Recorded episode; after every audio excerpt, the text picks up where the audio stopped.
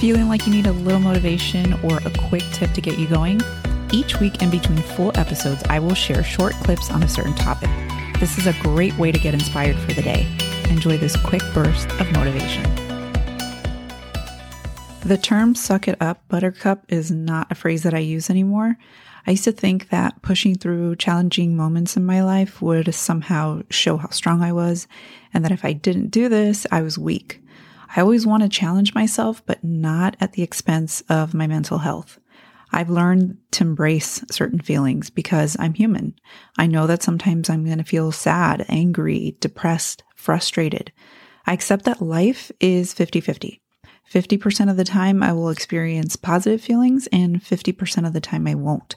I understand that when I don't feel so great, I will get over it, but it doesn't have to be rushed.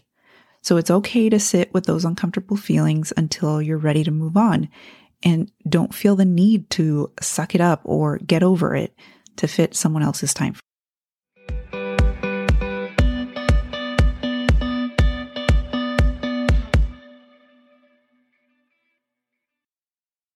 Hey, if you love listening to the podcast, please leave us a rating and review on Apple Podcast. On iTunes, go to the show and scroll to the bottom underneath ratings and reviews and click on write a review. Thanks so much for listening and tune in to our next episode.